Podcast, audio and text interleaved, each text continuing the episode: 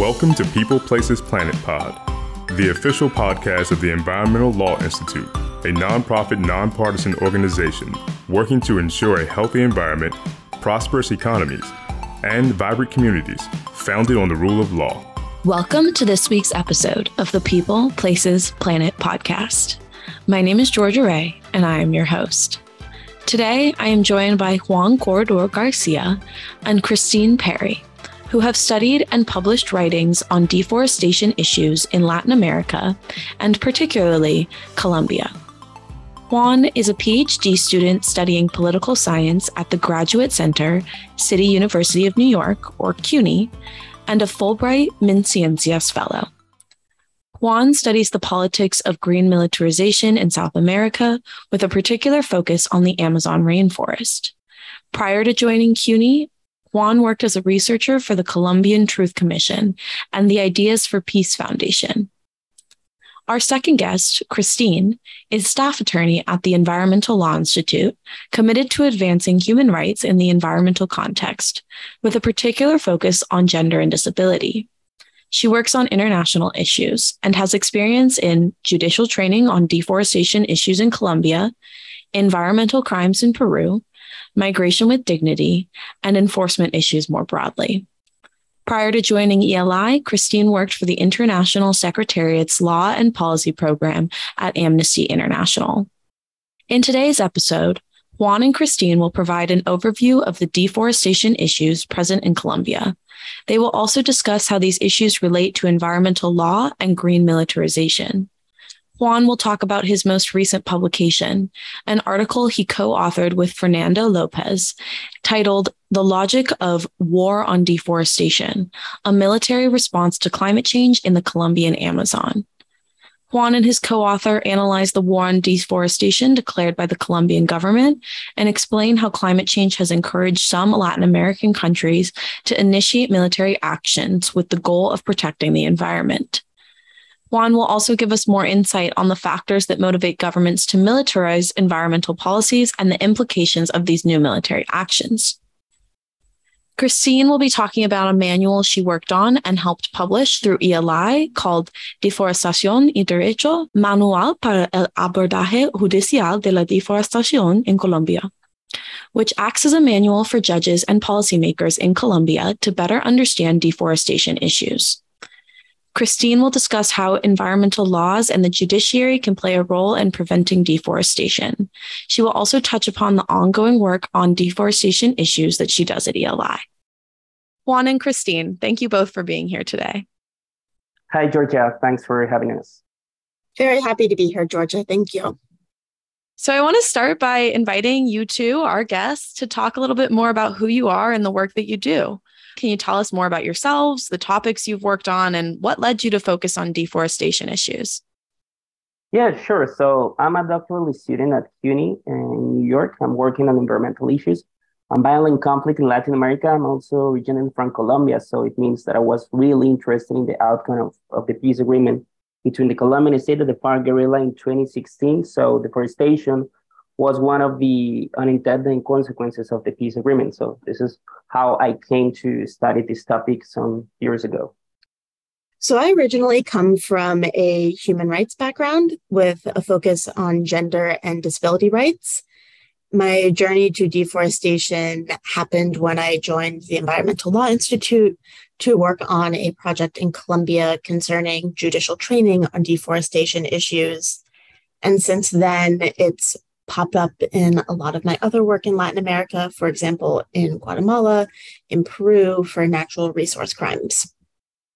Thank you both. And and something our listeners probably do not know is that Juan and Kristine have actually worked alongside each other at ELI a little bit. And that's something that we'll we'll talk about that coordination later on in the episode. Do either of you want to just give a word on what that looked like and how you know each other? Sure. So this was a three year project generously supported by the Swedish Postcode Foundation.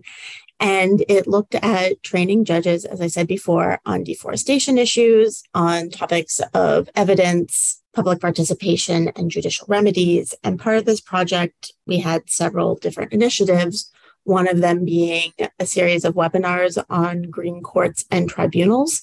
And we connected with Juan at that time, and he helped transcribe the webinars so we could put them into sort of a memoir. And we also had a book come out of one of our policy dialogues from this project, our first policy dialogue on governance for peace.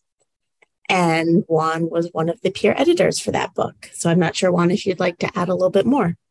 Yes, actually, in 2022, I started looking for opportunities or internship in some institutes of on environmental issues in the US. And then I found Eli and I reached out to Kristine, and it was a way that we start collaborating together most recently, this book was a really good opportunity to keep working with Eli in these terrific topics. Well, I know I speak for all of ELI when I say that we've only had great experiences with Juan, and we're really excited that he's worked with us in the past and is here to talk today about deforestation in the Colombian Amazon. So let's get into it. What is happening with deforestation in that region, and why is it such a pressing issue? First of all, I want to say that the Amazon has nine countries, which includes Brazil, Bolivia, Peru, Ecuador, Colombia, Venezuela, Guyana, and Suriname, and also the French Guiana. But the Colombian Amazon, it's getting a different treatment of deforestation because of the Colombian state were using soldiers and uh, an entire army to tackle the deforestation. The South American states are facing the deforestation problem in the Amazon, but Colombia currently created a, a war that called a war on deforestation. They created also a military campaign called Artemisa Operation, and they deployed like more than 25,000 soldiers in 21 and 2022.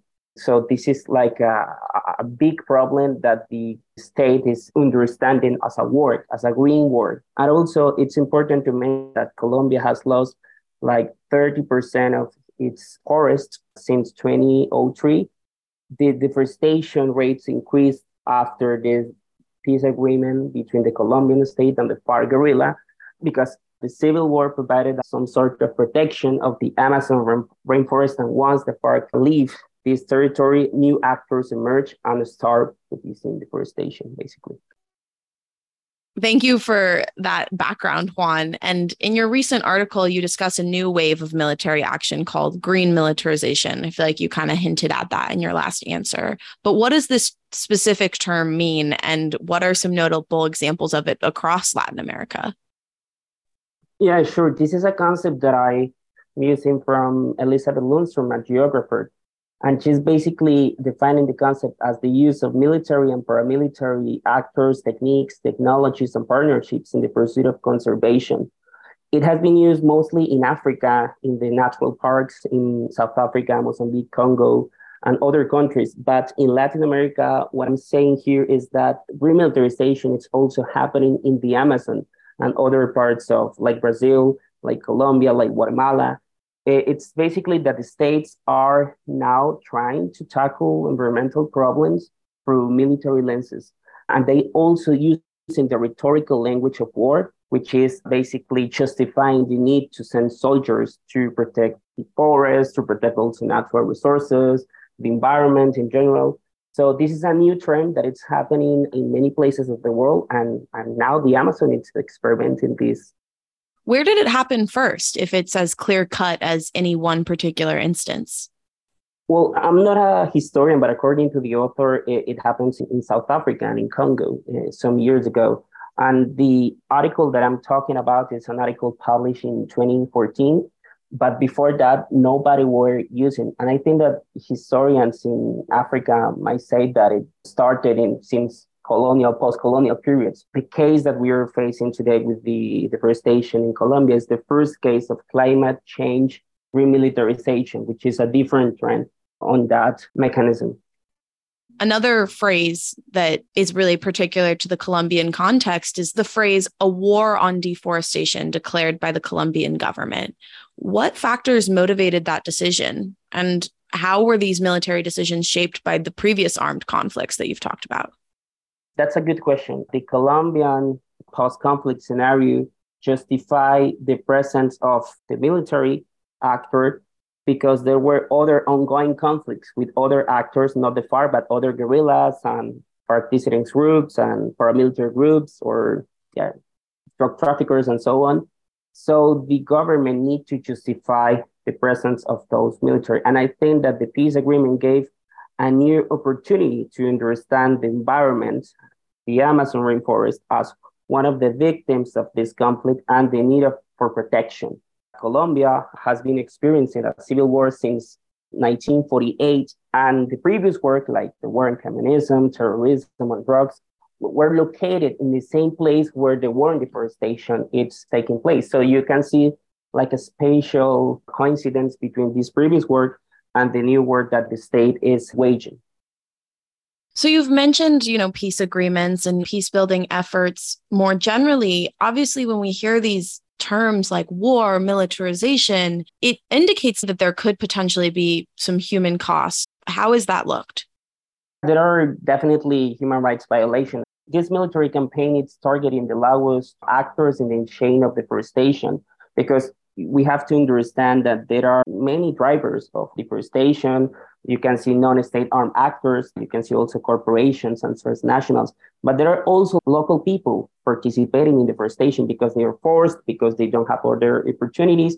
So what this military campaign did between 2021 and 2022 was to target peasants, indigenous communities, or campesinos, as we say in Spanish, and they were just prosecuting those local communities rather than the criminal rebel actors that are provoking deforestation. So those unintended consequences are something that the media outlets, particularly in Colombia in Spanish, has revealed. However, there are still some problems with acknowledging that there are terrible human rights violations. Kristine, I, I would love to get your take on that issue as well, especially these instances where there's not a, a obvious right and wrong we obviously want this environmental protection, but then does that come at the cost of local communities? How do the worlds of human rights and environmental protection intersect there? That's a really good point, Georgia and Juan, that these should not be seen as two distinct competing factions, that there can be good environmental governance that respects the rule of law and also respects human rights, that they're not mutually exclusive. Something really that we focused on in the project that we did in Colombia was public participation, engaging communities, indigenous communities, campesinos, people that live on the land and are most impacted by these decisions and issues. They really need to have their voices heard in the process. They add a different layer, a different knowledge, that sometimes is lost. That traditional wisdom, indigenous wisdom, is so important in safeguarding our forests, the rainforests in Colombia, in the Amazon, and beyond. And without that, we really are missing a critical voice, a critical lens in this conversation. Colombia has a very active civil society, very active indigenous communities. That's one part of this. There's also so many other pieces that need to be considered when respecting human rights in this process. Kristine, I'd love to take a moment to loop in another project that we have actually been working on together, especially as you start to talk about the Indigenous communities and the role that they play it reminds me of this project that we've been working on, considering legal protections for environmental defenders in Central and South America, with particular emphasis on Peru. And something we've found in that project is a lot of these environmental defenders are also of Indigenous communities, Indigenous descent. You see these local people who have been forced into deforestation or, or don't have any other options, but then you also have local people who are very much fighting against it, which is an interesting tension. So I know this a passion of yours because, again, it really sits at that intersection between human rights and environmental protection. But what role do environmental defenders play in the protection of the Amazon? And how does our environmental defender work relate to your deforestation work? Thank you for that, Georgia. And yes, we just finished a project in Peru for the USAID funded Prevenir project on environmental defenders and the protection of them. And environmental defenders are so critical in the fight against deforestation, in safeguarding the Amazon. These communities, including indigenous communities, are on the front line, and often they know the land best. They've lived there. For indigenous communities, they've lived with the land for hundreds and hundreds and thousands of years sometimes. They know how to take care of it. And by listening to them and learning from them, we really can take a lot of knowledge, traditional knowledge, traditional wisdom, and use that in the fight against deforestation. So, looking in our work in Peru, it's the local level of engagement that is sometimes missing. These decisions are coming from capitals that are so far removed of what's happening on the ground. A lot is lost there. But by taking the time to talk with these defenders, to learn their stories, to learn what's happening to them, so much can be gained from that. And something Peru has done in certain regions is set up roundtable discussions with different agencies, with communities, indigenous communities, local governments, ministries, and really help get that conversation going. Of course, that's not going to solve the protection issues overnight, but it's a step. And as Juan, I'm sure, knows, it's extremely dangerous to be an environmental defender in Colombia. Colombia is far and away one of the most dangerous places in the world for environmental defenders.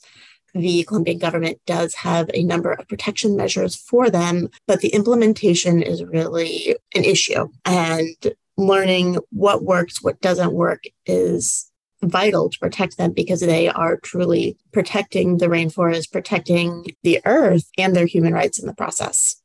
When we think about the Venn diagram, as it were, between deforestation and this environmental defenders work, would you say the converging point is that public participation, or is there something else in the center of that Venn diagram? I do think public participation is critical, but I don't think there's one point in the center of the Venn diagram that's going to make a perfect circle. Civil society has a big role in this. Government, the judiciary, like I explained, our project in Colombia that it worked with judges how to handle these deforestation cases they're getting. What are some tools available to them to decide cases? What has worked in other jurisdictions? For example, we had a judge from the US on our faculty. We had a judge from the Land and Environment Court from Sweden, a Chilean former judge, a judge in Colombia was part of our faculty. We really took a wide view of what judicial remedies are available and what can work in these types of situations. And also, say you have XYZ problem, who do you order? Where does the order go? Does it go to this ministry or that ministry? Because it is a very complex process. And if you might send the order to the wrong ministry, not on purpose, just because it is very complex. So, working through these issues of who handles what, who has the authority to do things really can help strengthen the judiciary's role. There's also a vital role for prosecutors in bringing these cases. It's not only dangerous for environmental defenders, it's dangerous for the prosecutors, it's dangerous for the judges, for the government actors in this. There is a lot of money behind deforestation. And so the actors that are driving it really don't want to see these changes. And they can make very bad things happen with that money and that power.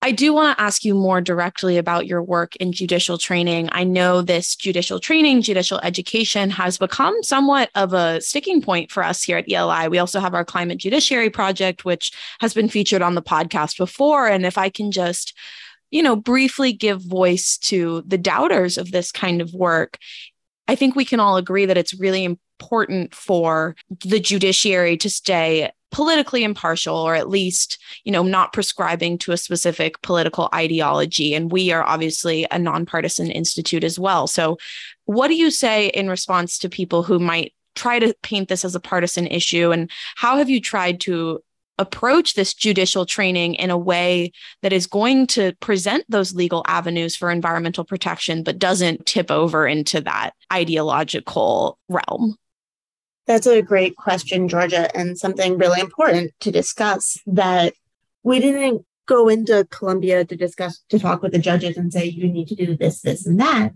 We really built partnerships with organizations on the ground. We worked with the Global Green Growth Institute's Colombia office. We worked with the governing judicial body in Colombia, their judicial school. We had events with the prosecutor's office that we really had a wide network working on this. And again, we didn't go in and say, this is the right way to do this. We have the answers. You don't. It was more, these are experiences from judges who have done this type of work in different jurisdictions.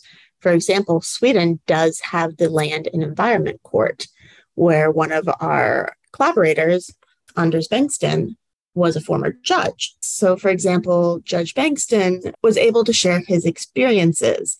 And he wasn't saying, you need to do this, this, and that. It was, this is what I've done in the past, and this is what's worked. Some of the judges hadn't had one of these cases before, or they didn't have experience with it. Some of them had had these cases and had ample experience with it. So it was really giving them a common understanding of the issues, the legal framework surrounding the issues, and a sampling of tools that they can use to help decide these cases. More than anything, it was very much a partnership, a partnership with our Colombian partners, a partnership with the judiciary, that ELI does not go into somewhere and say, this is how it's done. We simply give the tools. I'm interested in bringing your two arms of this work into conversation with each other. So I'm kind of thinking about it. You know, Kristine, you heard Juan describe this green militarization. And how would you, if there was a case around the green militarization, what kind of resources would you point judges towards? And on the other side, Juan, as you listen to Kristine talk about training in the judiciary, what from your paper do you think is important for judges to understand? Yes, Georgia, this is an excellent question because I think that the military treatment that the Colombian state adopted in those years, where former president of, of Colombia, Ivan Duque, implemented, it didn't use only armed forces, but also all of the legal system. They created new green crimes. For instance, the deforestation appeared as a green crime after the creation of the Law 2111 of 2021. So this way of framing deforestation, which is a crime, but in some cases is different, who is producing the logging, if it's a peasant or an armed actor, it's something that I think that the judicial branch of the state should take into account in order to stop militarizing and using the armed forces to just prosecute ordinary citizens. That's one of the first things that the constitution or new articles should bring into consideration because otherwise if local communities are equated to terrorists or to drug traffickers or to deforestators I think that poses a serious problem in order to how to tackle and to use of the judicial system when it's quite punitive against those local communities. It's going to be a, a challenge. So I think that a new, different way of understanding those communities should be included from a different non remilitarization approach. The discussion, if judges get something along these lines of these cases, a really good resource will be the manual that you mentioned in the beginning of the podcast, Georgia, on deforestación y derecho, that the manual is available. You can download it, it's free, and it's really going to lay out different frameworks, different avenues on how to handle and decide these types of cases. I'm glad that resource is available to judges. And thank you both for bringing those two worlds together for me. Now I want to look ahead. How do you expect these deforestation issues in Latin America to transform and evolve over time? You mentioned this a little bit in your last answer, Juan, but what should be the way forward for Colombia and other countries aiming to protect their environment and combat climate change, particularly as it relates to deforestation? There is a political change between the last president and the new president of Colombia uh, they have different approaches. So the former president, uh, Ivan Duque, was the creator of this Artemisa operation, whereas Gustavo Petro, the first left-wing president who took power in 2022, offered a different non-militaristic approach with support of local communities. However, I think that the local communities do not trust on the state, and this remains the main challenge to create a collaborative way that might engage to overcome some sort of environmental problems like deforestation. So this is one challenge, how to recover the trust on local communities because the state just didn't change because for the local people, just because there is a new president.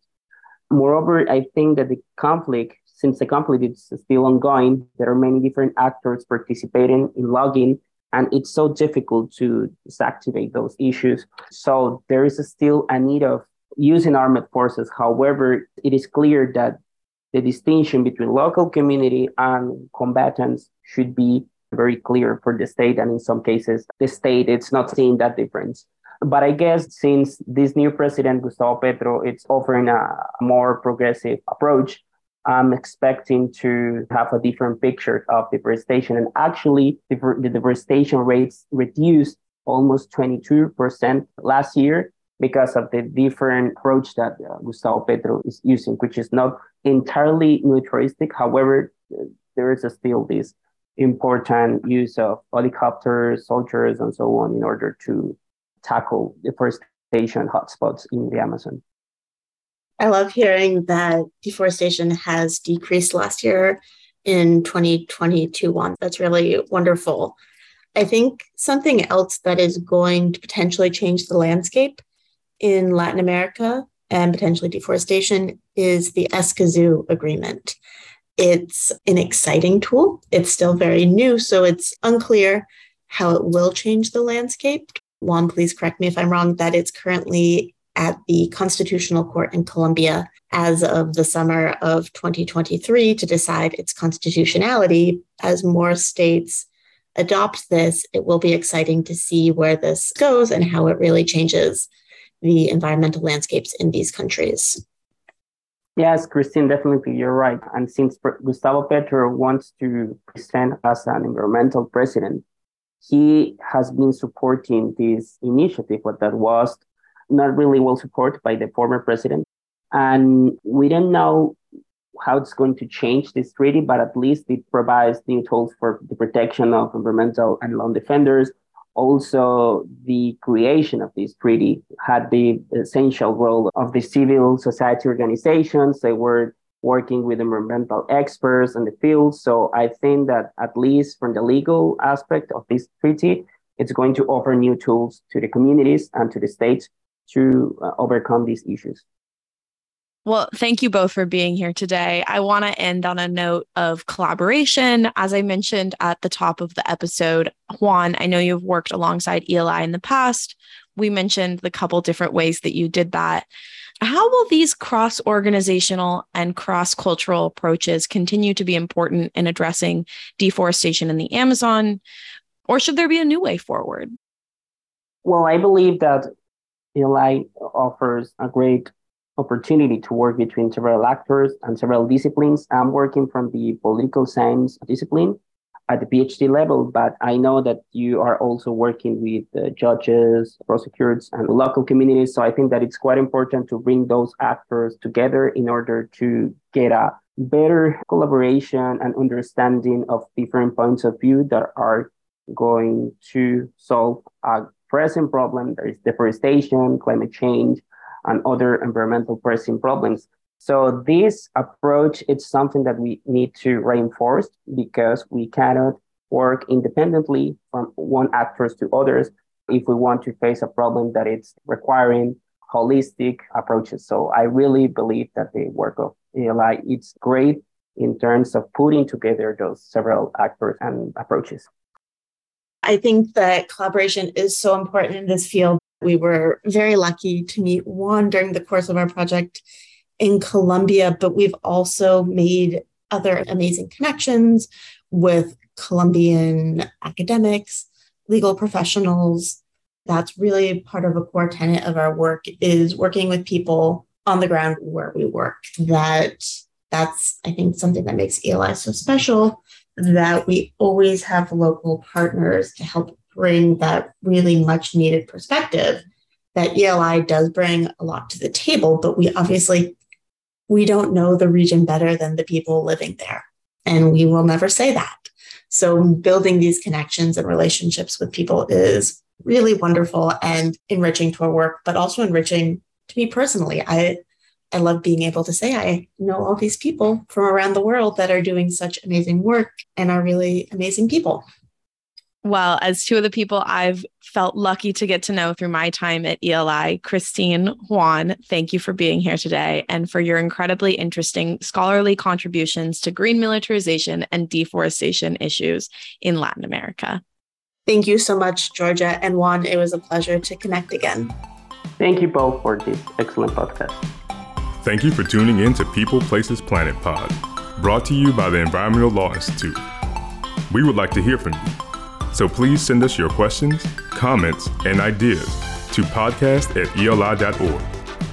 And if you're interested in learning more about our work, attending one of our events, reading our publications, or becoming a member, please visit our website at www.eli.org.